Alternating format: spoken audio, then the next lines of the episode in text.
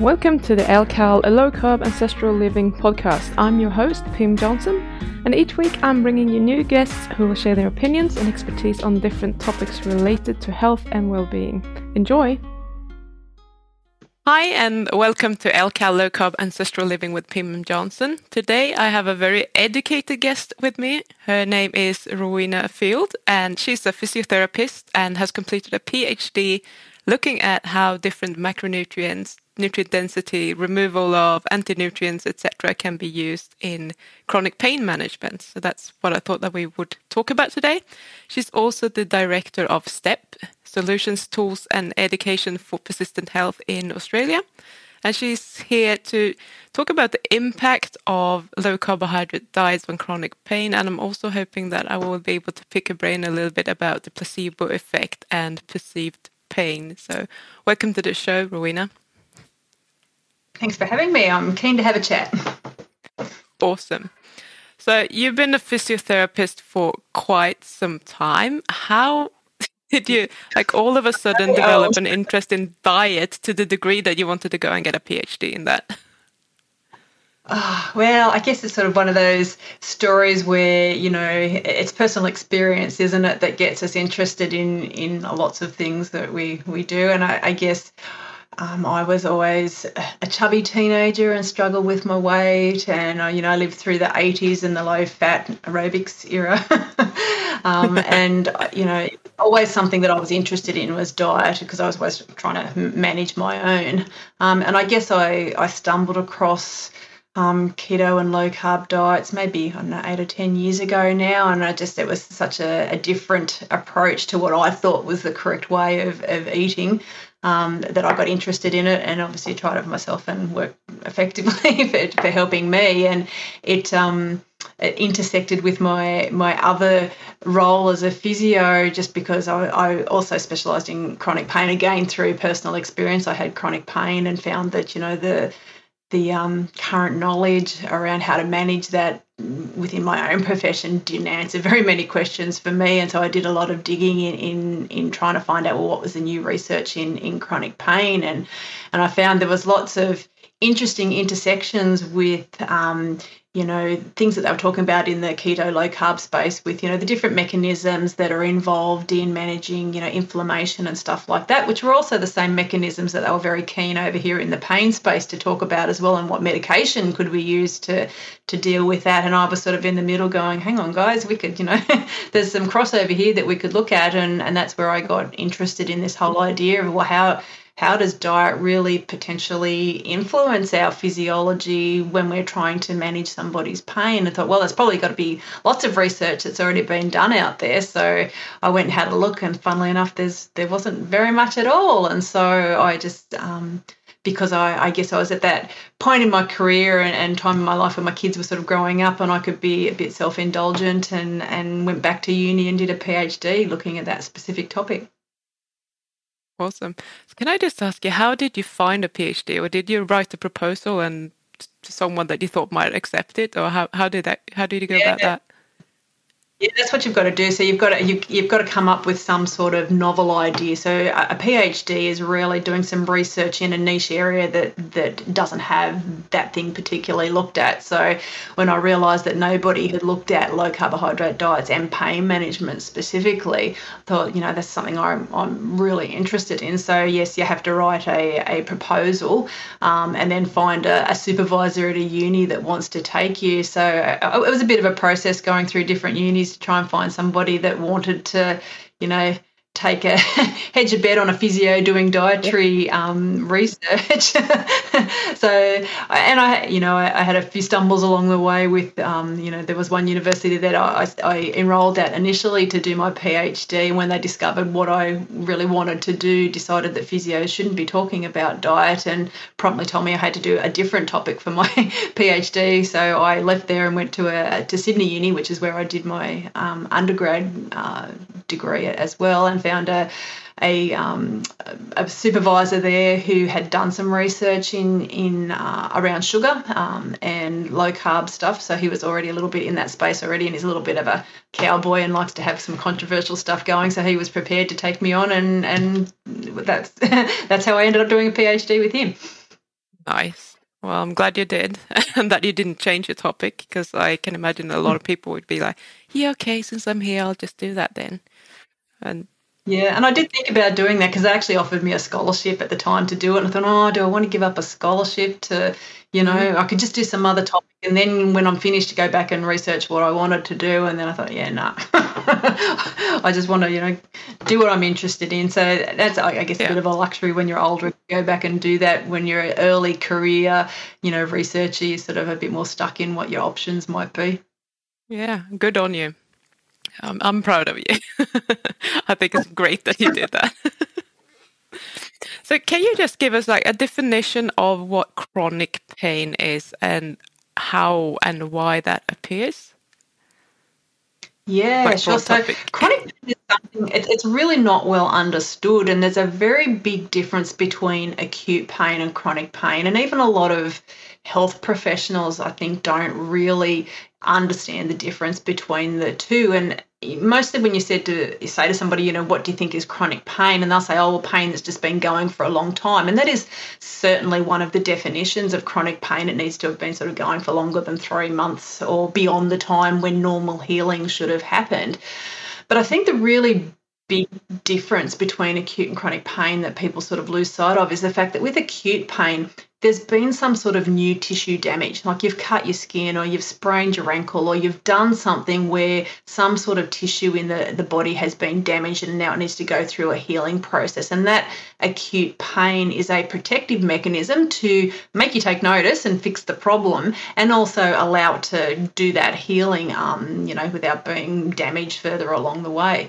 Now, the difference with chronic pain is that chronic pain is pain that is still going without any new tissue damage. So there was something back at the start that probably triggered or caused the pain initially, but now we're way down the track beyond the point where, you know, things should be healed and yet the person still has pain. And so what we know at that point is that that pain the person's experiencing it's a little bit about the stuff that was hurt in the first place in those structures but it's a whole heap more about other things that are going on and other things that are driving that pain experience. And so really if we're trying to help somebody with chronic pain it's about looking at the bigger picture and looking at all of the other things that are involved now in that process. And that includes physical things it includes metabolic stuff how well you are it includes psychological things what you think is going on experience learning learning, knowledge, all sorts of things then come into that story. Because ultimately, what's happening is your brain is still um, when it's trying to decide, am I safe or am I not safe? Is protection required? It's continuing to come up with the answer, yep, protection is still required. So let's give you some pain to try and manage that, even though there's not really any new tissue damage or any new you know structural reason why it necessarily needs to be to be going. So trying to treat somebody with chronic pain is a very different thing to treating somebody with an acute pain problem. And if you tend to try and treat chronic pain like it is acute pro, acute pain it usually makes a chronic pain problem worse. It ends up driving that problem and making it making it worse. So we really need to look at them as two separate things. Okay. So when you started doing your PhD and the research that you did, did you only look at a low carb diet or did you have other groups of people doing other diets as well and comparing them or how, how did you go about this? So, when you do a PhD, you've got to do some um, preparatory work to set the scene for why you're going to do the study that you're going to do. So, part of the process for my um, PhD was going back and having a look at all of the published literature that exists for any sort of dietary intervention that is used for chronic pain. And so when we go back and actually have a look at um, what's out there, there's about eh, 48 studies that were available when I did my I think this is back in 2019 or 20 when I when I did the the systematic review there's about 48 um, different groups that use diet to try and manage a pain problem and when we looked at the type of diets that get used there, there's all sorts of diets in that mix. There's everything from vegan, vegetarian, Mediterranean to uh, elimination diets like gluten free and, and stuff like that. So when when you pool all those studies. So that's what we did a meta analysis where you take the results of the the ones that can be sort of put together to make like a, a mega study essentially and try and come up with some more answers. When we when we did that to try and figure out, well, okay, which diet is best for chronic pain out of all of those ones that had been done. And out of all those ones that we did find there was only one study that was actually using a low carb diet at the time. Um, when you look at them, it really didn't matter too much which sort of diet you put anybody on. As long as you put them on a diet, they got some sort of significant pain improvement, which is sort of a bit of a head scratcher when you're at the start thinking, okay, well, this is crazy. That means any sort of, as long as you put somebody on a diet, it's going to help. But I think what you're doing when you put somebody on a diet as an intervention strategy for their pain what you're doing essentially is you're cleaning up their diet a little bit. So you're more likely to be, you know, cooking food for yourself and you're less likely to be eating, you know, takeaway and things like that. So it's got probably a little bit more to do with the quality of the diet and maybe improved um, nutrients that are coming in through the diet that are showing that sort of effect. So, what we did then was say, okay, well, the diet that we're specifically interested in looking at is a low carbohydrate diet. And the reason why we're interested in looking at that is because there's all sorts of um, ways in which um, the nervous system physiology gets affected um, when you change the, the carbohydrate to fat ratio in, in a diet. And so, again, another part of my PhD was then going back and doing a review of the literature looking at okay, how does a low carbohydrate diet impact the nervous system? And so, there's a lot of preclinical studies, so rats and mice studies and things like that, looking at all of the trying to flesh out, I guess, all the different mechanisms by which a low carbohydrate diet affects the nervous system, and there's all sorts of different things in there. For, and I'm sure your um, listeners have probably heard of a lot of those things, like you know, it improves mitochondrial function. It's a you know an efficient energy source. It um, produces ketones, and those ketones are signaling molecules.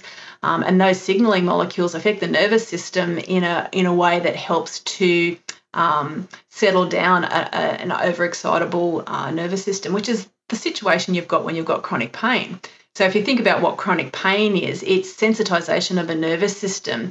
Um, and if we can use ketones to try and help improve that, then that sort of it gives us some rationale as to why we would use a low carb diet as opposed to any other sort of dietary intervention that might be out there.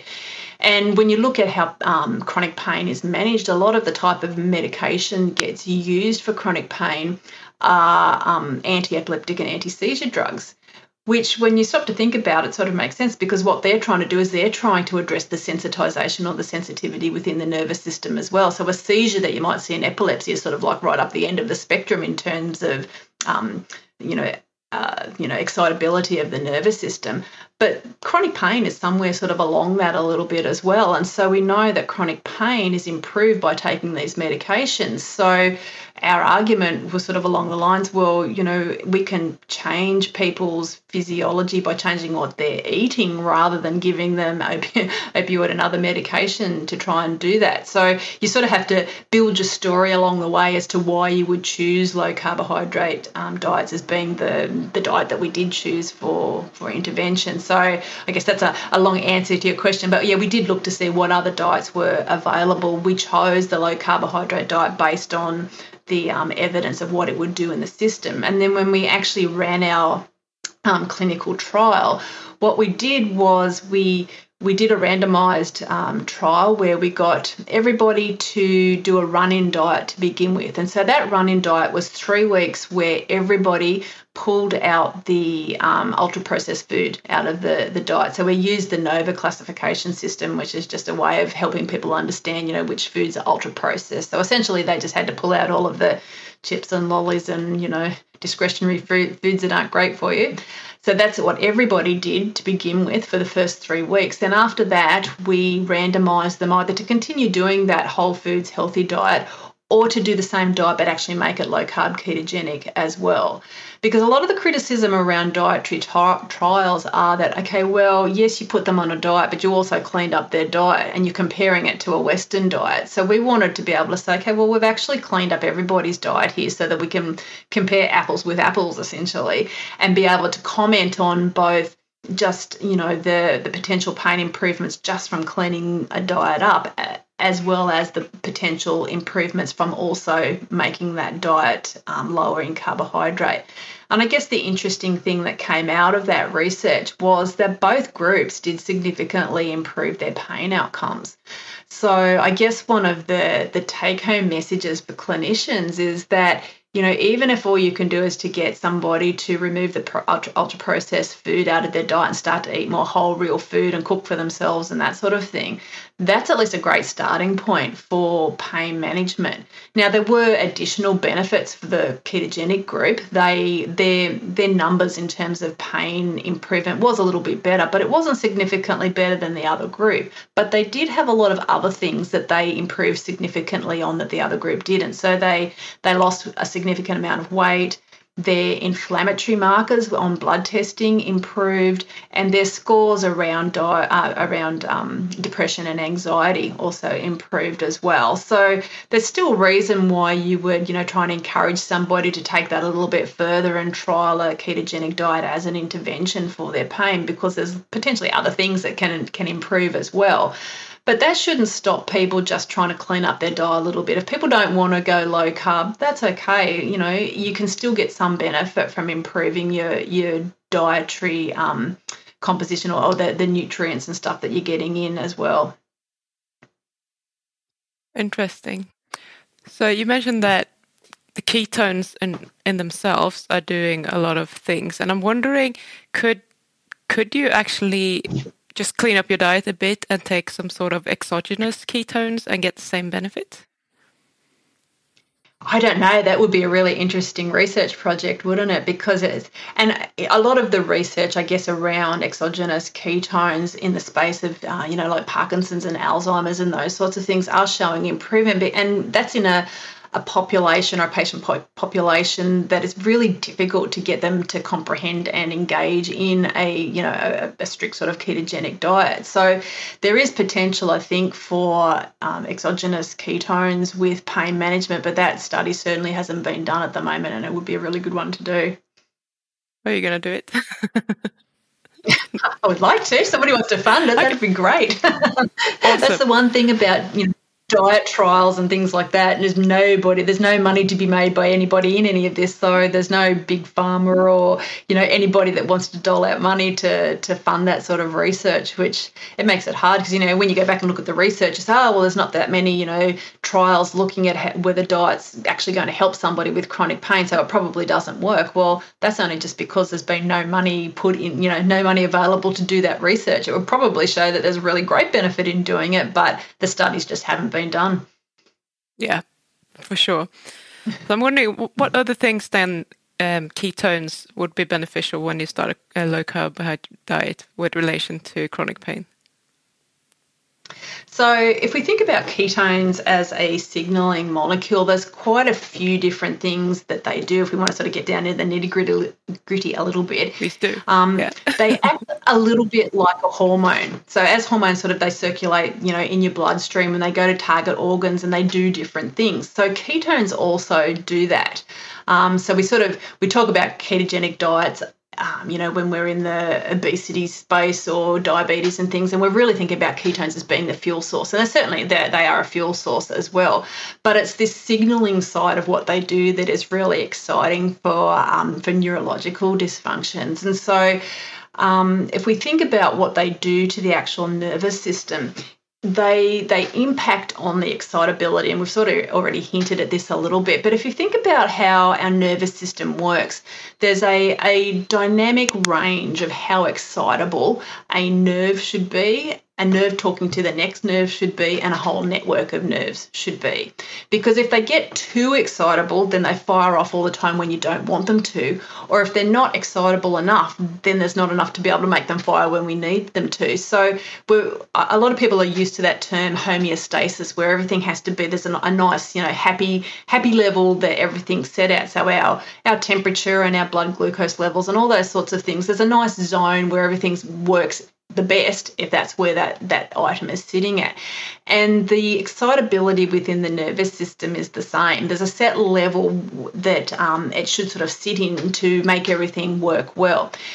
Now, what tends to happen with chronic pain is that something goes a little bit wrong with that level of excitability. So, um, we often hear the term like sensitization within the nervous system. So, the nervous system gets upregulated or more sensitive than it should be, and it becomes this. Um, uh, you know, the, so the nervous system that's looking after the injured body part fires off too easily, giving danger information back to the brain for processing. So there's a, and I guess a, a problem within the excitability of the, the neuronal system as a whole. And what we know that ketones do um, is that they seem to, and, and there's lots of different ideas about how they actually do this, and this is where we get the information back from the mouse model studies and things like that. But they seem to um, do something to alter like the GABA to glutamate ratio in the in the brain. So that's the the neurotransmitters, the balance between the inhibitory and the excitatory one. And it, they do a, there's a few different mechanisms by which it helps to improve that that ratio that ratio. Sorry. Um, and they also seem to improve the, the redox balance. So that's um, improved the levels of oxidative stress within the, the nervous system. So they're sort of they buffer that stress a little bit. Um, and they seem to do that because they um, attach onto receptors, like G protein receptors on, on the nerve. Um, and they also, there, there, seems to be some sort of mechanism by which, um, so when ATP gets broken down, so most people know ATP is an energy molecule, and as those phosphates are broken off, that energy is released, and we end up with adenosine down at the at the end of that um, cycle. Now, adenosine is also um, something that um, is a, a, signaling molecule and seems to help to regulate um, the, the nervous system excitability as well. And we know that, that ketones are a, um, a uh, more efficient, you know, um, fuel system. So you're getting more ATP essentially, which can then break down to adenosine. So there's lots of different reasons as to why the um, the nervous system might be, um, or how the nervous system might be influenced by ketones. But I guess the the the overall explanation is that they seem to be what we call neuromodulatory and neuroprotective. So they do something to help modulate the nervous system back to its its happy level and to protect the nerves and how they function. Um, so that's sort of the first thing that ketones do. The next thing that they do is that they um, can help reduce inflammation because what they do is they block the NLRP3 inflammasome.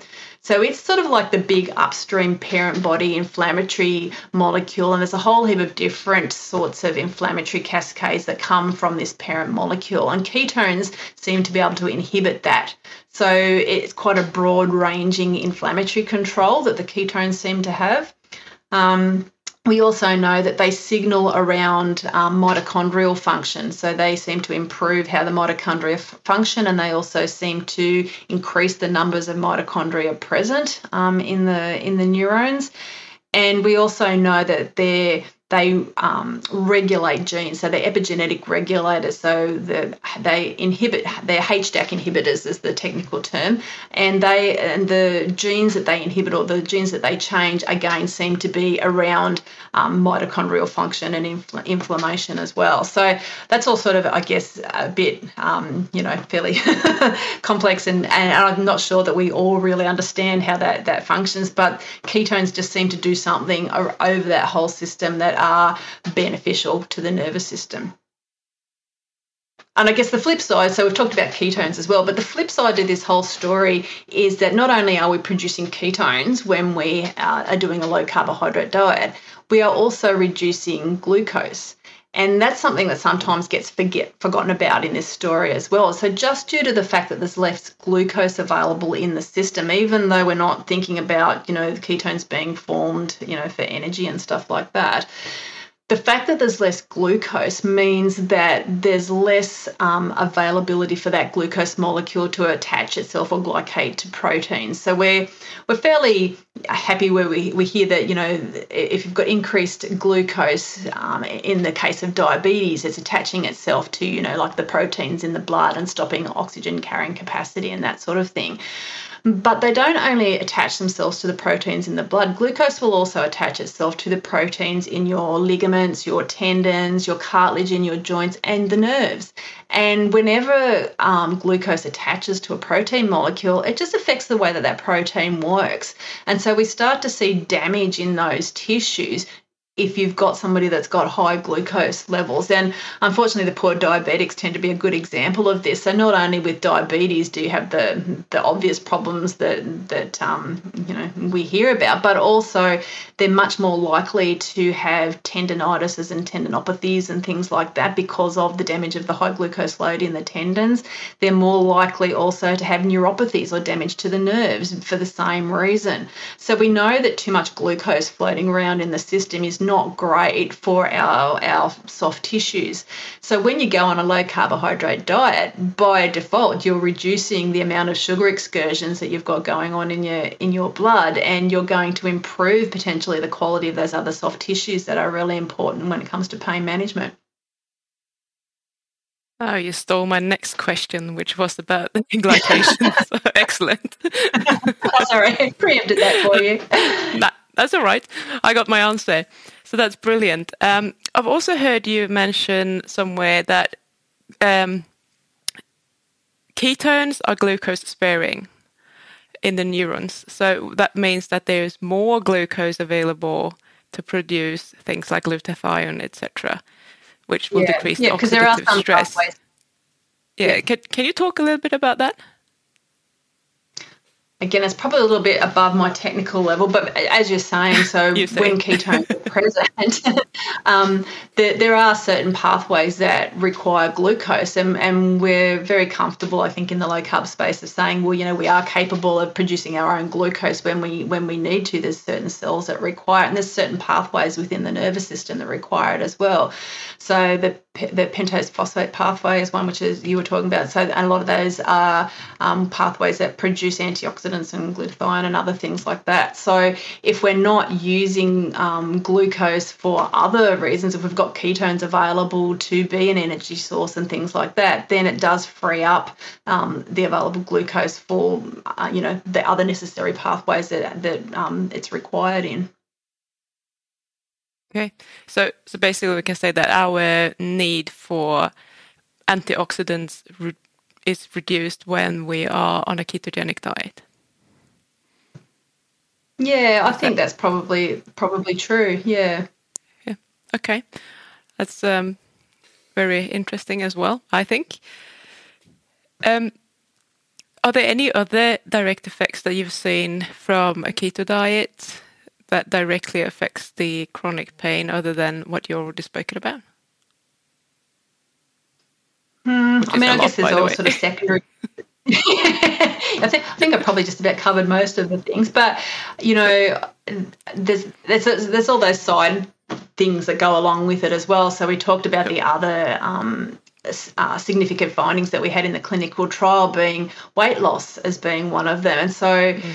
you know, when we think about the type of people that are coming in, or particularly to see me with chronic pain, so so we work in a, a specific chronic pain um, program. So we're obviously getting people coming in that have had, you know, long term chronic pain.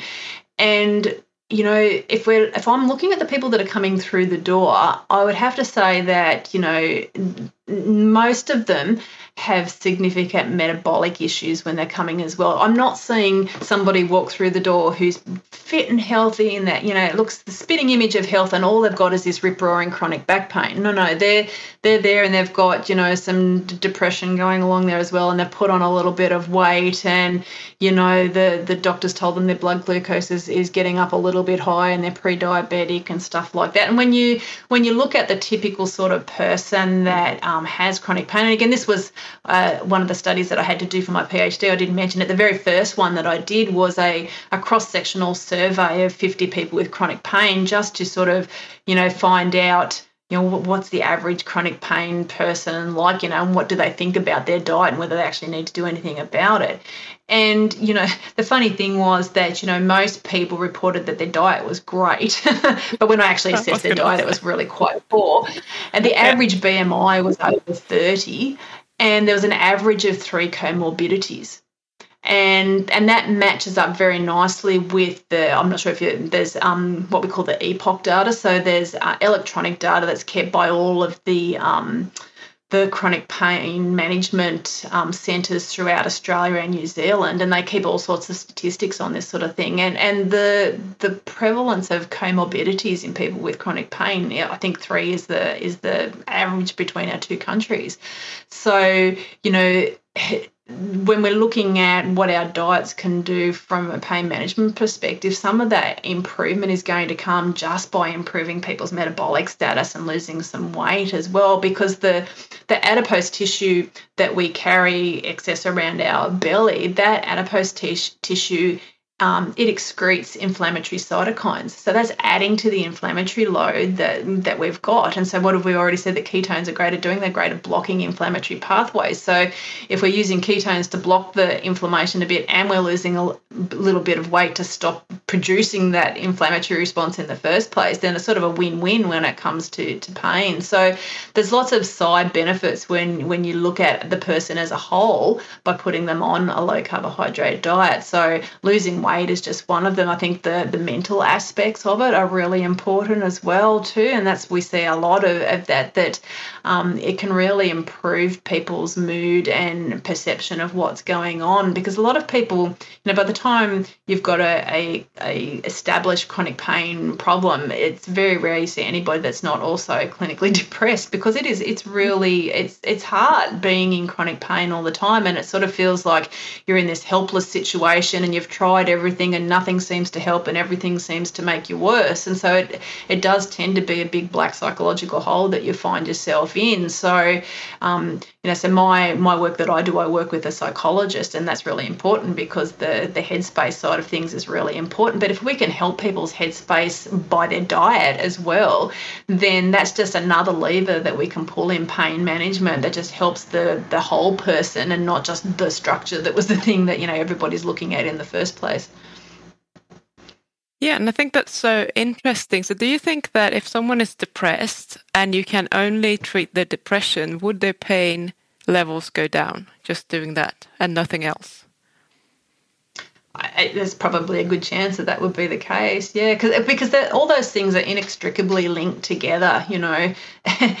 and and I think sometimes we like to put people in boxes, and you know, you just want you have a specialist for this thing and a specialist for that thing, and you forget to stand back and have a look and say, well, okay, well this you know, this person is a whole person, and what's going on inside their head dictates what's going on in their body as well. And, and, and depression and anxiety and mood disorders are so commonly linked with chronic pain, and they they're you know a two way street. They, they they feed off each other almost. And so you know, if you've got somebody where um, you know, the, the, doctors have tried everything from a structural perspective and none of that helps their pain, but they've forgotten to look at the person's mental um, state. Well, that's really overlooking a big you know um, option of trying to help somebody because if you can improve that and improve their outlook then they sort of feel like doing a little bit more and they get a little bit more active and so you can get you know a bit of um, wind on from that you know from a, a, different angle for for the pain management and so that's why you know when you're looking at pain management as a whole we're trying to think of like how many different options and we go well, what levers can we pull in this story it's not just about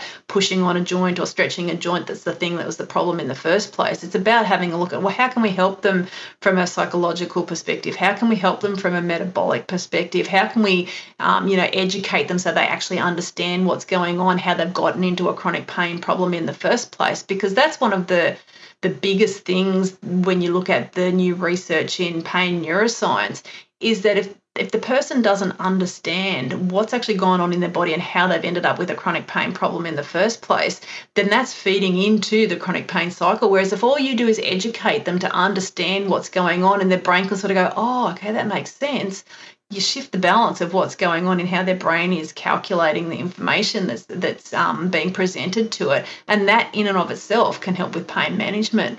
So there's so many you know different facets of pain management that we need to consider when we're trying to be holistic in helping somebody that's got a chronic pain problem. Do you use things like um, I can't remember. Is it called mirror box therapy or something like that that you usually use with stroke patients or other people that have like lost their limbs and have phantom pains and that sort of stuff? Yeah, yeah. So I do a bit of mirror box and those sorts of things because when we think about um, somebody that's got chronic pain. So pain is this protective device that your brain. Um, so it's, it's a it's a process within the brain that gives you an experience to make you do something. And that processing is an important part of the story of what's going on. So if we can change that processing, because up until this point in somebody's chronic pain story, their brain has been continuing to come up with the conclusion that things aren't great, things are, aren't safe, and so protection is required, and pain is one of the appropriate protective mechanisms. So, what we have to do is we have to try and change that calculation within the brain to get it to come up with a different answer. To say, okay, it's not quite as bad as what I thought it was going to be, because that then helps us to then downregulate that excitability within the nervous system. And so if we can trick the brain, do whatever we can to get it to come up with a different answer, that's what that's what we will do. And so mirror boxes is where that sort of fits into the story. So if you've got somebody that's, you know, say got chronic pain in one hand, if you cover it up with a mirror box and get them doing something with the opposite hand, to their eyes, what they're seeing is it looks like both hands doing the work, but the injured hand is not actually doing anything. So it's not actually sending any danger information potentially back to the brain. And it's almost like your brain go, oh, hang on, that's different. That's not how it was. Maybe it's not quite as bad as what I thought thought it was in the first place. So there's a lot around mirror box and graded motor imagery and those sorts of things to try and change that processing pattern within the brain. Because if we're looking at you know the problem of chronic pain being a, it's, it's a two a two part problem. It's a little bit about the structures and stuff that were hurt in the first place and they can always do with a bit of spit and polish you know they can always do with a bit of stretching and strengthening and things like that. But it's far more about the problem that now resides in the nervous system. And that nervous system that's now sensitized that we've been talking about that problem exists both in the, the nerves that come out to that body part, in the processing that happens in the spinal cord, and also the processing that happens in the brain. So when we're trying to change nervous system processing, we're sort of thinking about all those different places, and that's where you'll get, you know, mirror box therapy coming into it. There's a lot coming out with um, virtual reality goggles and things like that. So trying to give um, different visual input um, that's disparate with what's actually going on in the body at, at the time. So there's a lot of ways that you're trying to essentially get the, the, the eyes to lie to the brain about what's going on and get it to come up with a different answer. So there's lots of cool cool research out there around around that sort of stuff. And um, there's a, a, really great TED talk by Professor Lorimer Moseley it's a little bit old now. It's probably ten years old or something now. But he's a really he's a really great larrikin and a good storyteller. But he talks about a lot of the experiments and things around pain science and trying to work out well what does the brain actually use to come up with its answer about am I safe or am I not safe and how can we trick it essentially. So it's a it's a good TED talk. I think it's it's called Why Things Hurt. Okay, see if we can find that link as well. So is there a way of doing this if someone has, you know, neck pain or back pain or something like that? Because you can't really see that in a mirror. Is there a way of tricking the yeah, brain? Yeah, really hard. Spinal problems, yeah. No, not in the same way that you can use it for peripheral joints and things like that. There has been some research um, using mirrors for spinal injuries where they've got them standing up, oh, held up in a harness and got the um, they've actually put a screen in front of them and with somebody else's legs walking, so their eyes are seeing their legs actually walking and things like that. So there's all sorts of cool stuff out there. But no, mirrors are a bit harder to use for spinal things. Although I did listen to a TED talk the other day. Um, and I'm just trying to remember what the lady's name was. She's she's quite famous. She's got one of the most popular TED talks on I'll have to. I'll find her name and, and, I'll give you the link so that you can put down. She was interviewed by Dr. Chatterjee not that long ago, um, and she she had it was called the high um, the five high five rule that she used in the morning, and that was giving yourself like a high five in the mirror, and it's actually getting that physical contact with the with the mirror and the the tactile response. Because normally, you know, if you're um, in a team situation and you're giving your mates a high five and you get that that um, sensation, there's there's certain cognitions and stuff that are related to that experience, and so looking in the mirror and seeing yourself giving yourself a high five, it was like you know committing to you know I've got this today. I'm going to do whatever the things were that you were going to change. But I thought that's sort of interesting. You can almost use mirror boxing in that same sort of way with chronic pain, like mm. giving yourself a high five in the mirror in the morning, saying, oh, I'm committed to, you know, doing the stuff that I need need to do today to try and help wind down that nervous system. So I usually, you know, give that example to my, my spinal people and they sort of look at me a bit funny about whether they're going to high five themselves in the mirror in the morning or not. But, you know, there, there's lots of ways that I guess we can try and, and change, you know, that, that visual input of, of what our brain is being told by our, our eyes because it, it's such an important um, mechanism like that mirror neuron idea. And, and a lot of the therapy we we do when we're trying to get somebody to you know get back into an activity that they couldn't do we've realized that if you if you watch somebody doing that same activity even though you're not physically doing it yourself the motor the, the patterning that turns on in your brain is almost identical to what it would be as if you were actually doing the task, but just not to the, the same extent. So if you've got a hyperexcitable neurotag, which is the, the term that we use for it, so every time you, like, I don't know, for example, you're going to bend down and touch your toes and you can't do it because your back pain's so bad and, and thinking about, you know, trying to bend down and touch your toes would, you know, you know, make you, you balk, then if we get you watching somebody else mindfully bending over and touching their toes, what your brain is doing, because our brains like to try and make sense of our world around us. And so to do that, it's almost like it projects us into the image. So it puts you into the into the place of the, the person that is doing the bending forward. And it gives that circuitry a little bit of a trial run to help your brain, help you understand what it is that they are doing.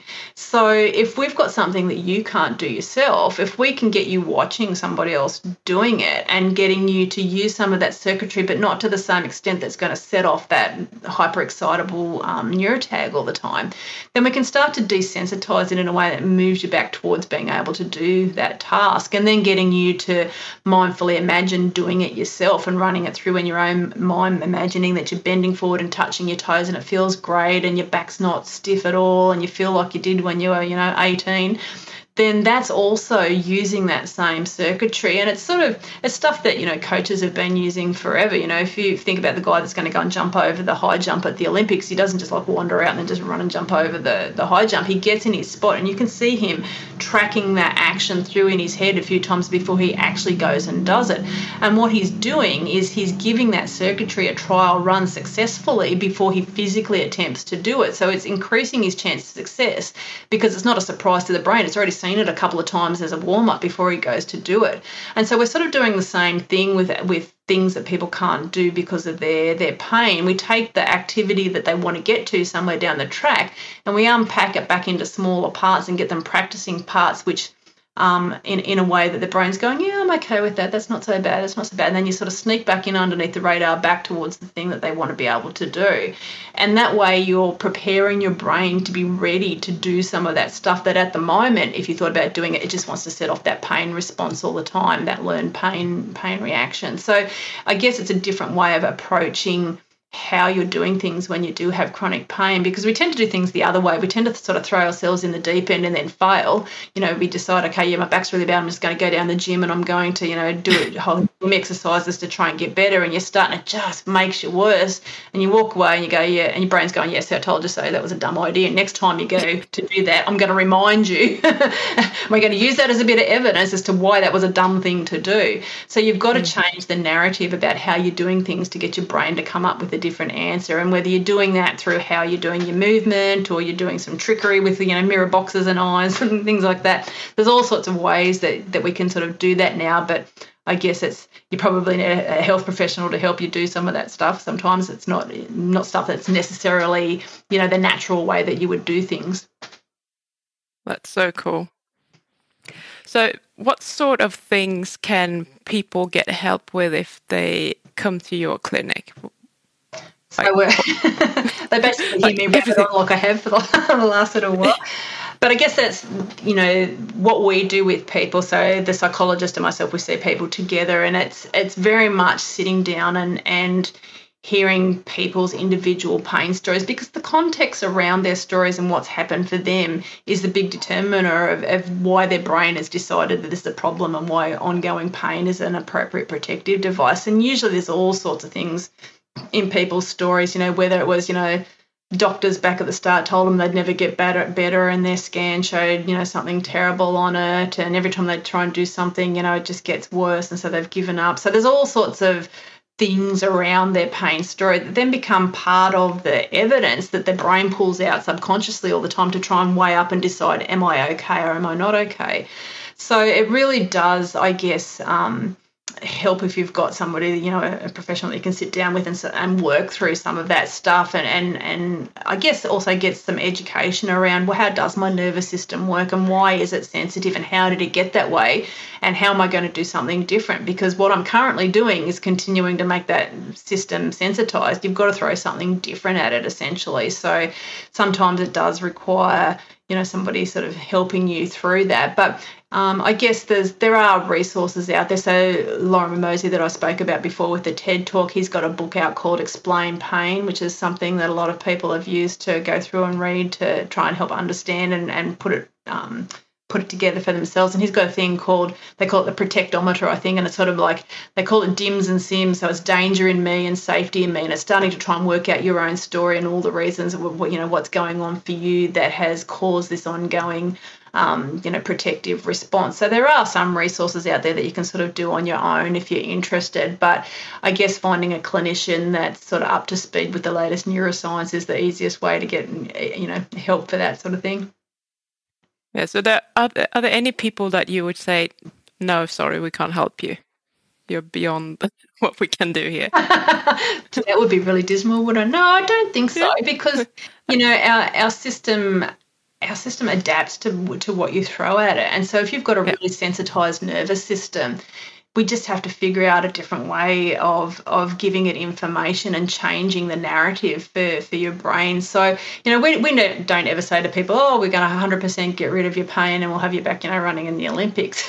Definitely not. But if you've got somebody that's in just terrible chronic pain all the time, if we can at least get them back to less pain that's intermittent and lets them get back and do some of the things that they want to be doing, even though they might still have some intermittent pain, if they're back engaged in doing some of the hobbies and things that they enjoy, then their quality quality of life is a whole heap better. And I think you know that is a realistic expectation for for most people from pain management. You know the the old school of pain management. You know you, you, we used to have programs, and you probably had the same sort of thing over in, in New Zealand, where you know they'd send you to as an inpatient into one of the big hospitals for two weeks, and you'd see the you know the pain specialist, and you know see everybody, and they'd give you new medication and all the rest of it. And the I guess the pervading ideology behind those programs was yeah sorry we've done everything we can for you. You've seen everybody. You've had every intervention under the sun. We can't mm. change your pain so let's just teach you how to live with it and that's not what the new neuroscience is saying. So, if we really look at what the research says now, it shows us that no, you've got a nervous system that has adapted to become more and more sensitive based on the context of what's been going on for you. And it's a very realistic outcome to expect that we can move that away from being so sensitive and get it less sensitive, and, and thus your pain experience be less as well. So, I guess it, it would be important to find, uh, you know, people or you know practitioners that are very much versed in the new approach to doing things rather than the old school way of thinking because it's it's not good enough just to tell people oh you just have to learn to live with it. That's not what pain management should be anymore. Yeah absolutely. Do you only see patients in the clinic or do you work with people online as well? No, we do we do telehealth as well. So we've got a clinic in Nowra, which is on the south coast of New South Wales, a couple of hours below Sydney. Um, but we do do telehealth, but I think we're probably limited to Australia. I presume. I don't know that we yeah. see people outside yeah. Australia. Yeah. Okay, that's good to know. So if people want to check you out, if they want to get in contact with you, where can they find you? Um, so, the, well, they can have a look at our website, which is we don't update very often, but it, we have one which is just STEPP, so S T E P P dot com dot au, so solutions, tools, and education for persistent pain. Um, I do have a Twitter account, but I'm real I'm really really bad at social media, so I just I don't put anything on there. So that would be really boring if you follow me because I won't say yeah. anything very exciting, unfortunately. But we're happy for people to email us through our website if, if people want more information. Okay. Awesome. Thank you so much for coming here today. Thank you so much for sharing your wisdom and everything that you've learned uh, along this PhD journey and also in your clinic, obviously, because um, chronic pain is something that I think most people as they age just live with and it might not yeah. be necessary. And they don't necessarily need to, that's right. It can be improved. Yeah, yeah so thank you so much. My pleasure. It's been lovely chatting with you, Pim. Thank you. Thanks for listening to the LCAL podcast. If you like the show and you want to support the show, you can do so by sharing it with anyone who you think may benefit from listening to it. Or if you're so inclined, you can make a donation over at PayPal or at Patreon, and you will find the links in the description. Have an awesome day.